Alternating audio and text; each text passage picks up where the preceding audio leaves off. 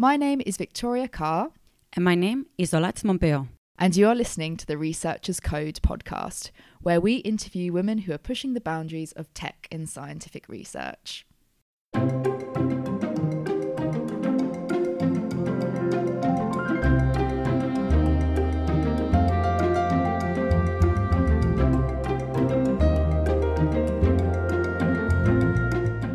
Today, Olatz and I are speaking to Professor Catherine Hawley from the University of St Andrews. Catherine is a philosopher specialising in metaphysics, ethics, and the philosophy of physics.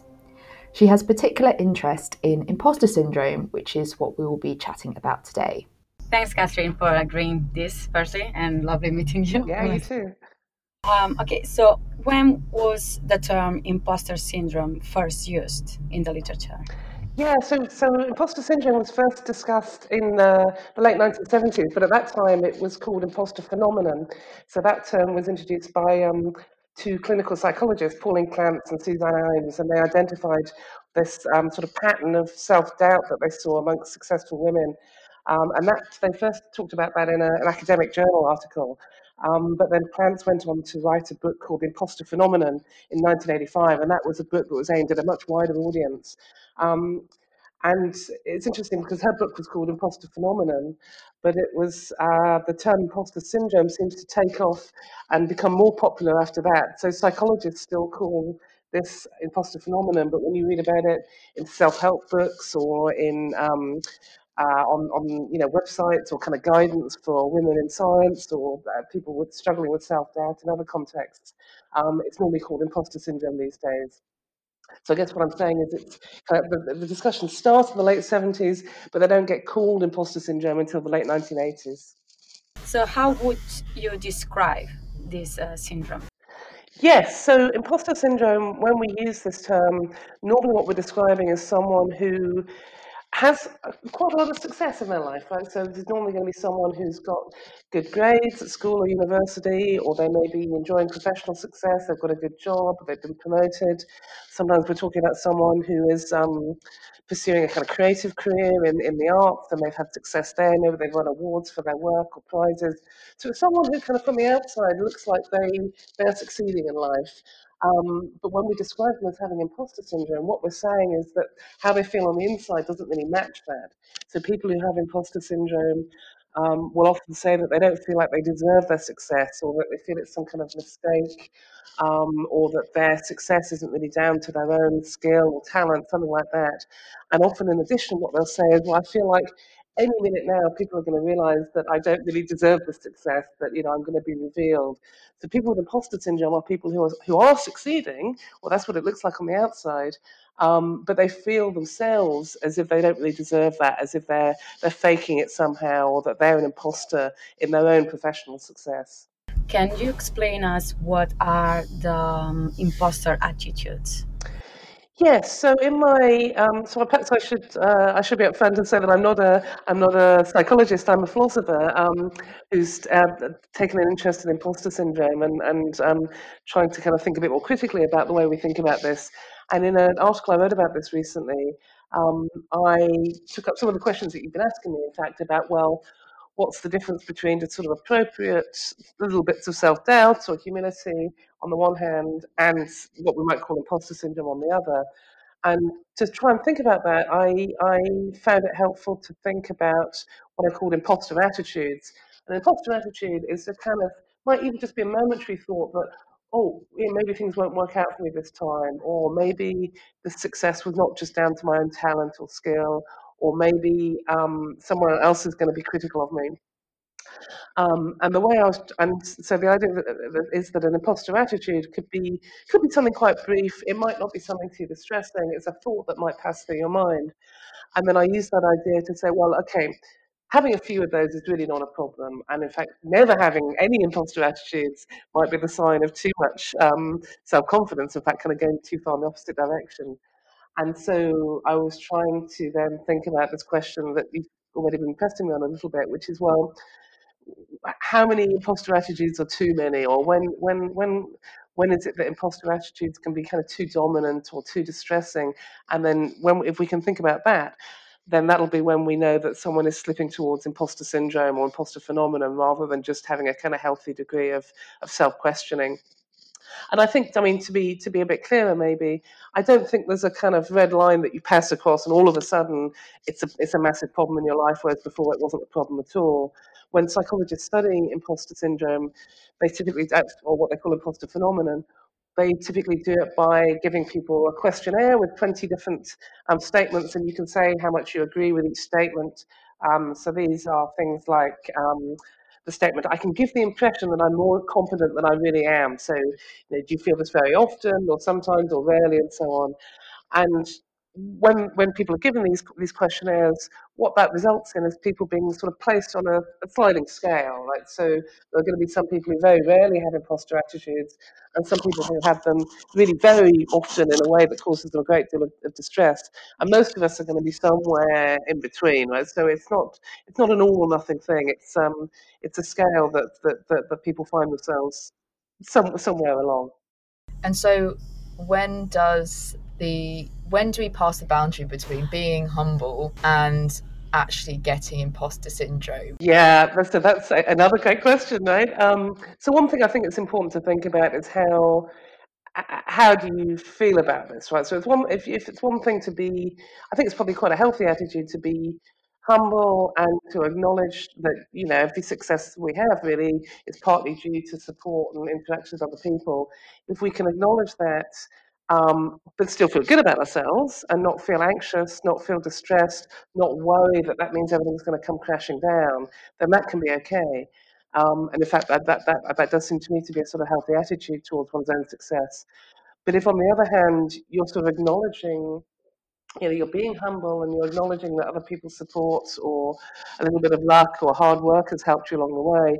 And then that's making you feel really bad about yourself or making you feel really anxious that somehow you're going to lose your job or the next time you have an opportunity, everything's going to go terribly wrong. And if that's the kind of thing that's stopping you enjoying your success or it's keeping you awake at night or it's making you kind of holding you back from taking up new opportunities, then I think that, that, that can be when it becomes a problem. So it's partly about you know, the, this getting the right balance between recognizing what you've done for yourself and what other people have supported you in, but it's also about recognizing your own sort of emotional reactions or your behavioral reactions to to these things and, and trying to see when it's when it's holding you back in your life or when it's making you feel bad about yourself. And if that's if that's what's going on then again i think that that can be when it can be helpful perhaps to think of this as imposter syndrome as something that's causing you difficulties rather than just a kind of um, attitude that you can have to your own success that is something that you can deal with. You're on the Researchers Code podcast, and our audience is primarily academics and students as well. So, one of the things that students and researchers particularly can get imposter attitudes and, in some cases, imposter syndrome. So, why do you think this is the case? Who is more likely to develop imposter syndrome? Yeah, that's um, that's a good question. So, as often with with psychology research, right, a lot of the populations that have been studied are students or people in academic contexts because um, they're they're available to be easily studied. Um, but what one thing I find interesting about the psychological research in this area about you know who who is more likely to study who who is more likely to have imposter syndrome is that the results are quite varied. So um, when when it was first talked about, it was very much thought of something that was a problem for women in particular, and in particular, kind of high achieving professional women. Um, um, and so that was that was the context in which it was studied. These days, the, the, the evidence is, is quite mixed. So it certainly seems true that men can suffer from it, from, from, from imposter syndrome, and it's not obvious how how much of a kind of asymmetry there is between men and women as to uh, being prone to imposter syndrome. Some there are some studies that suggest that as many as seventy percent of us across the board suffer from imposter syndrome, which um, again is I think a reason not to think of it as a kind of medical disorder, right? Because that would be a that's a, that's a that would be a very high um, rate of, of, of suffering. Um, whereas there are other there are other studies which suggest that the, the rate is much lower. So there isn't a kind of really robust picture about who is more likely to have imposter syndrome, but there are some kind of factors that kind of crop up again in, in the in, in the research. So one is that being a minority of some kind in the field in which you're trying to succeed can be relevant, right? So, so that could be being a woman in a male-dominated field, but it could be being a racial or ethnic minority. It could be being a, a minority in terms of your your social class. So, if you're working class and you're trying to succeed in a profession where you don't see many working class people around you, all of those sort of personal features, or kind of you know features to do with your social identity, seem to have have there's some sort of studies that seem to suggest that that can that can promote imposter syndrome. There are other kinds of studies which look for correlations with personality traits. So there's some suggestion that um, a kind of correlation with that, that there may be some correlation with perfectionism. Um, uh, and you can see how that makes sense intuitively. The idea that you know you, you hold yourself to very high standards, then even if other people are saying, "Oh, well, you've got a good grade," or "Here's your promotion," or "Well done, here's a prize for your book," um, then that's that you know that may not be enough to satisfy you. There's also there's another kind of area of research here where people have tried to look at um, correlations with how you were brought up. So particularly, so for example, um, uh, how your parents spoke to you about uh, achievement and success and hard work and so on. And so ideas about, you, you know, there's different sort of parenting styles which might value um, uh, primarily success, you know, getting the good grades at school or whatever it might be, and the other styles which value would value that, but also put a lot of emphasis on valuing, you know, working hard and doing your best, even if it doesn't work out each time. And so again, there's there's been some some research that's tried to make connections there, but I, I should stress that it, it's quite a mixed picture, right? So there isn't a very clear, you know, there isn't a sort of very sharp empirical profile about this is your kind of classic imposter syndrome person. My I mean, just again, coming from this from outside the field of psychology, um, and you know, I've, I've been reading. You know, one, one thing that interests me here is the sort of self-help literature and the, the sort of general cultural discussions of imposter syndrome, as much as the the, the empirical research. I think we should expect to see um, imposter syndrome more frequently in fields or in situations where there's a lot of emphasis on something like kind of raw talent or innate skills or genius, and some people really having it and other people not. Um, because I and that's you know if, if if you're in a field where people put a lot of emphasis on that kind of thing, so some people have got it and some people haven't, then I think it's going to be very natural to worry that about your success and whether and to think, well, if I only succeeded because I worked hard or because I came along at the right time, you know, right time and right place, or I, you know, because I had a good team around me, um, then that's going to feel like a sort of sort of second class type of success um, because it wasn't success due to my own you know innate genius sort of thing.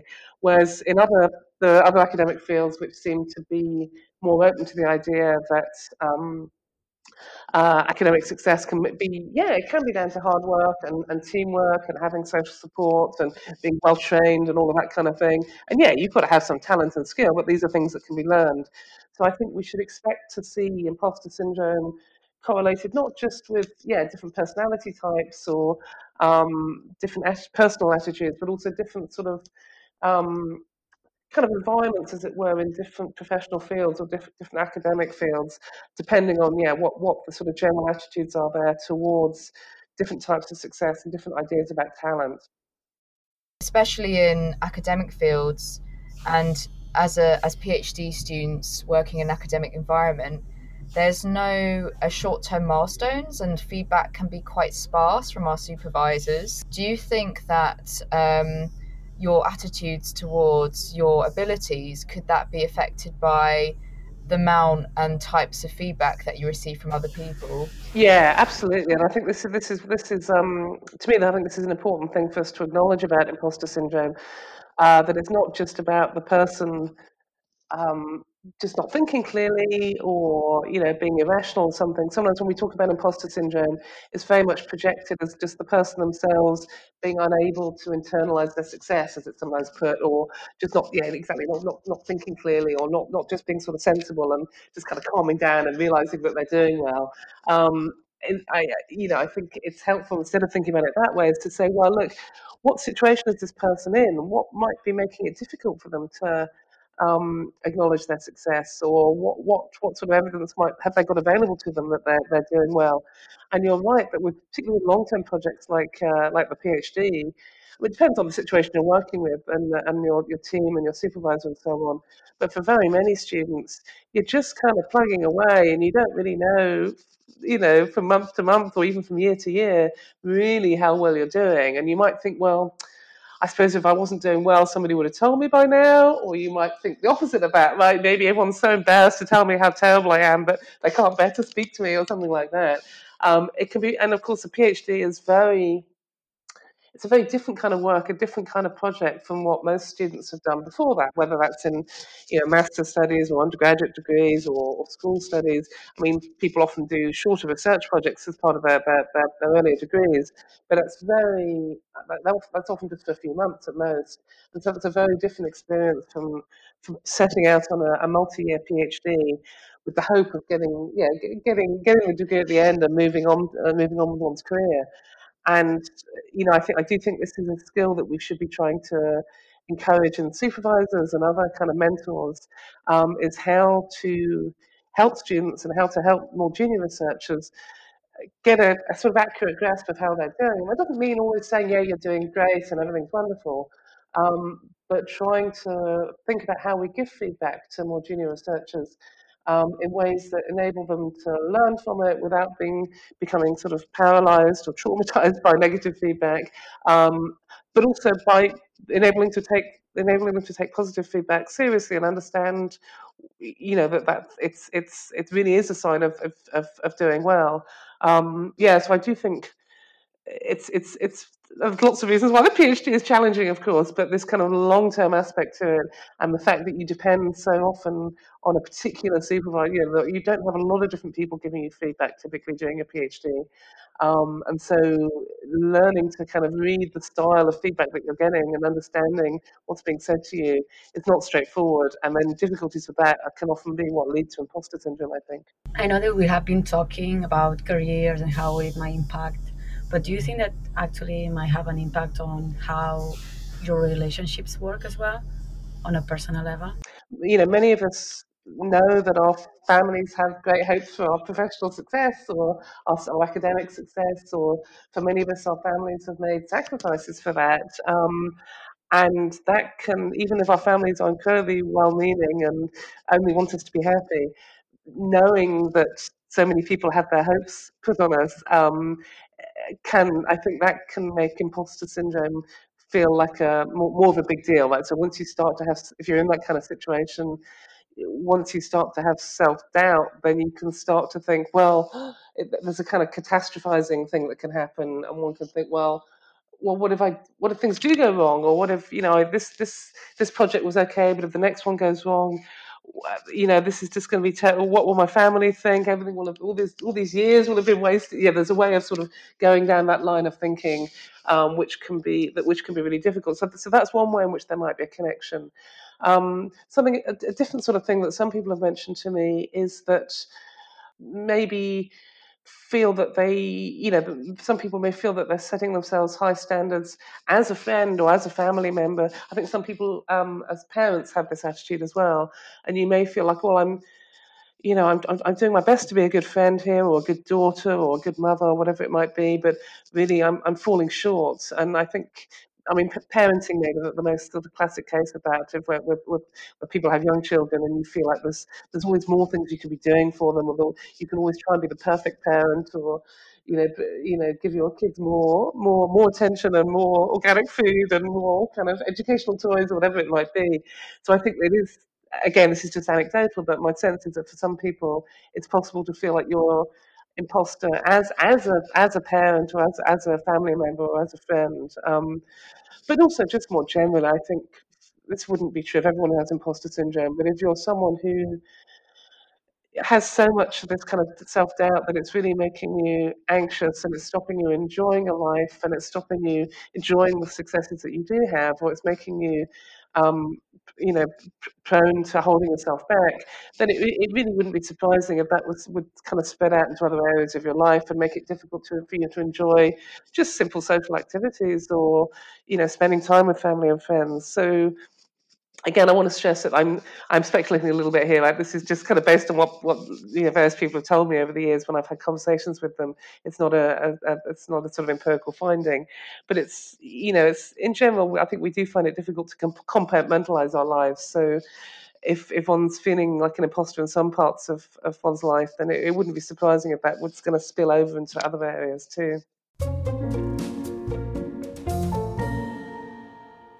The term imposter syndrome, I've noticed it's been quite popularized, especially in the last few years. I was just walking past Old Street and there was like a big advert from The Economist saying, you know, everyone has imposter syndrome, read our journal or paper.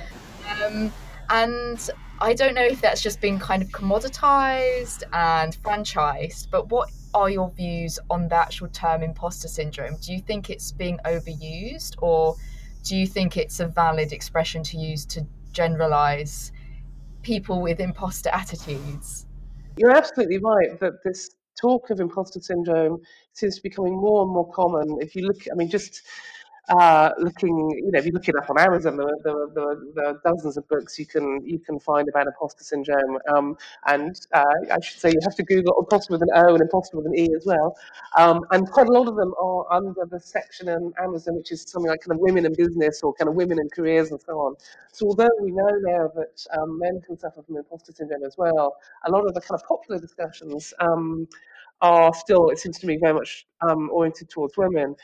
And so, why is all of this? Well, so one one thing I think is um, interesting here is, is as as we said earlier that I, think calling it a syndrome and the the way in which it's commonly framed as a kind of a kind of irrationality or a kind of psychological problem or a sort of personal weakness or something like that. Um, thinking of it in these terms very much puts the focus on the individual person and says, look, you you know you're you're holding yourself back right? You're not thinking clearly about this. Look you've got your good grades you've got your good job you know you should be more confident. Just go for it you know build your self-esteem build your self-confidence stop holding yourself back. And i think that's that's that's that's not always right right? So i think that's a that's a way of something we often see right in society which is to say that you know people people are to blame for their own problems basically and that they you know if you've got a problem you've just got to try and solve it yourself. Um, now what's the alternative to that in this case well, one is I think to recognise that for some people this is a, a, a, significant problem, right? So there are going to be a, a relatively small number of people for whom this really is a kind of a, a, source of great distress and anxiety, and those people may need some kind of therapy or counselling and support. But for most of us, if we're having these kind of doubts about ourselves in a way that's causing ourselves problems. And that's despite the fact that we've got, you know, we're doing well with our grades or our, our, professional success. I think instead of saying, well, what's wrong with me and the way I'm thinking, it's perhaps better to say, well, what's wrong with the way in which we, as a society in general, or perhaps more specifically, you know, we as in this kind of scientific discipline or whatever it might be, what's wrong with the ways in which we're thinking about success and achievement and hard work?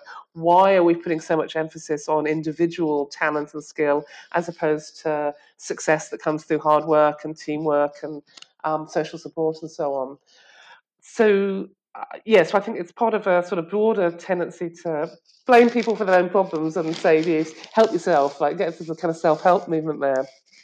But I think also, I, you know, there's there's lots of, I mean, rightly so, there's lots of initiatives now that are supposed to address um, diversity problems in, in academia and science and in, in professional lives more generally. And uh, and often you find imposter syndrome spoken about there. And I think in some ways that's good, right? So it's good to say, well, look, you know, imposter syndrome is one of the things we should be talking about if we're thinking about um, diversity initiatives. But we, we, we can't we can't then combine that with saying that well, imposter syndrome is a sort of psychological shortfalling or a type of irrationality or so on, because again, that's a way of putting lack of diversity or difficulty, you know, difficulties that minorities may have in their careers. It's a way of putting the, the onus on the individual again to fix themselves. So yeah, so I think eh, if we see if we're seeing more and more discussion of imposter syndrome in, in culture more generally, I think it's Part, partly because it's it's it's it's kind of it's kind of convenient, right? It's it's a way of individualizing problems rather than thinking about the the environment. I mean, I, I have mixed feelings about whether it's useful I mean, here we are talking about imposter syndrome, and I have some mixed feelings about whether how helpful that is to people who suffer that way. I think often I speak to people who say, "Oh, I, I found it very helpful to find out about this concept and to learn that other people feel this way," and so that's good. Right? So I think if people are listening or reading about imposter syndrome and they can recognize these feelings in themselves, and that helps them to kind of think about how the attitudes that they have to their own success, then that, that that's a positive thing. Um, but I would say don't stop there. Like you've got to take the next step and say, well, if I'm feeling this way, I shouldn't just blame myself. I should think about what is it about the kind of feedback I'm getting or the kind of environment I'm working in that might be encouraging me to feel bad about myself. And is there, you know, it may, may not just be be my fault. Um, the other kind of, um, I mean, I, I, don't want to say it's funny because it's hard for the people who feel this way, but I often people have said to me that when they first heard about imposter syndrome, they thought, oh, how interesting! All these talented people around me feel like imposters when they're not really. You know, they just need to recognise how talented they are. But I myself really am an imposter. So they, even finding out about imposter syndrome is not always enough to recognise it yourself, because people have a tendency to think almost that they're fake imposters, like that they're, everyone else has imposter syndrome and they're the person who really is an imposter. Um, so there's, you know, there's a lot of kind of in my view, I have yeah, I have a lot of mixed feelings here about about the best ways to speak about imposter syndrome and whether it's really good for us to be walking past posters about it on the, on the tube. So imposter syndrome is also infectious as well. yeah, it can. And of course, if you think about it, if we're all sitting around and learning about imposter syndrome, and you're sitting in a group with other people, and they're saying, "Oh yeah, I feel this way, and I feel this way," it's quite hard to say, "No, actually, I'm pretty confident. I think I'm great." Right? Even if on the inside you might think, "Well, not that I'm the most kind of talented genius ever, but you know, you might someone who's thinking, well, yeah, I've earned my success. I, I you know, I, I, do all right. I'm pretty good at my job. Um, it's quite hard to say those things out loud, especially when other people um, uh, are confessing their their sort of self doubts and so on. So there's another way in which I think talking about imposter syndrome whilst I think we do have to do it, and people do seem to find it helpful, there's also a way in which it can lead us all to kind of self diagnose because nobody wants to be the person who says, Yeah, I'm pretty great. How do we solve the imposter syndrome? Uh, well, that's a great question, and if I had the answer, I'd be writing my best-selling book and uh, advertising it on the tube. Um, but the, so the, there isn't. It's not something where there's a kind of recognized single sort of therapeutic response, right? So, so for some people who have uh, these kind of, for some people for whom imposter attitudes and imposter syndrome are causing really big problems in their life, I think that you know, I think it's helpful to think about that as a form of um, anxiety or perhaps even depression for some people, and to kind of go down the route of getting get help for those sorts of disorders. But for most, or for many, at least for many people, it, it won't quite be that. But still, it'll be something that's causing them difficulties in their life. Um, uh, and there, as, as I said a little earlier, that there, there isn't a sort of robust evidence about how to fix this. So most of the psychological research that's been done so far has been trying to sort of see who has it and what kind of what sort of factors make are correlated with it and what are not, rather than trying to find um, uh, specific kind of responses for it. But I think if we think about what might be useful, like especially for these sort of middling kind of cases, which are not really very extreme. Um, my own my own recommendation for people would be partly to try and do this thing of not taking it upon yourself as something to as just something else to blame yourself for, not not just something else to feel bad about. To think, oh, oh, I've got to get over my imposter syndrome, and that just become, you know, why am I so stupid, feeling bad about myself? You know, there's a kind of spiral there that one can get into, and I think it's it's important to get away from that.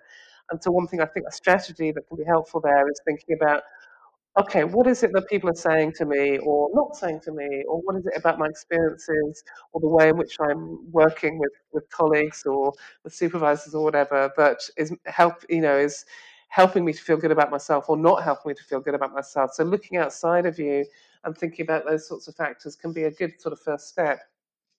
Now, it may be that you can't change much of that, right? None of us individually can do a lot to change the um, the kind of social environments that we're working in. Um, and so, but I think at least recognizing that this might not be something that's just coming from inside of you can be helpful.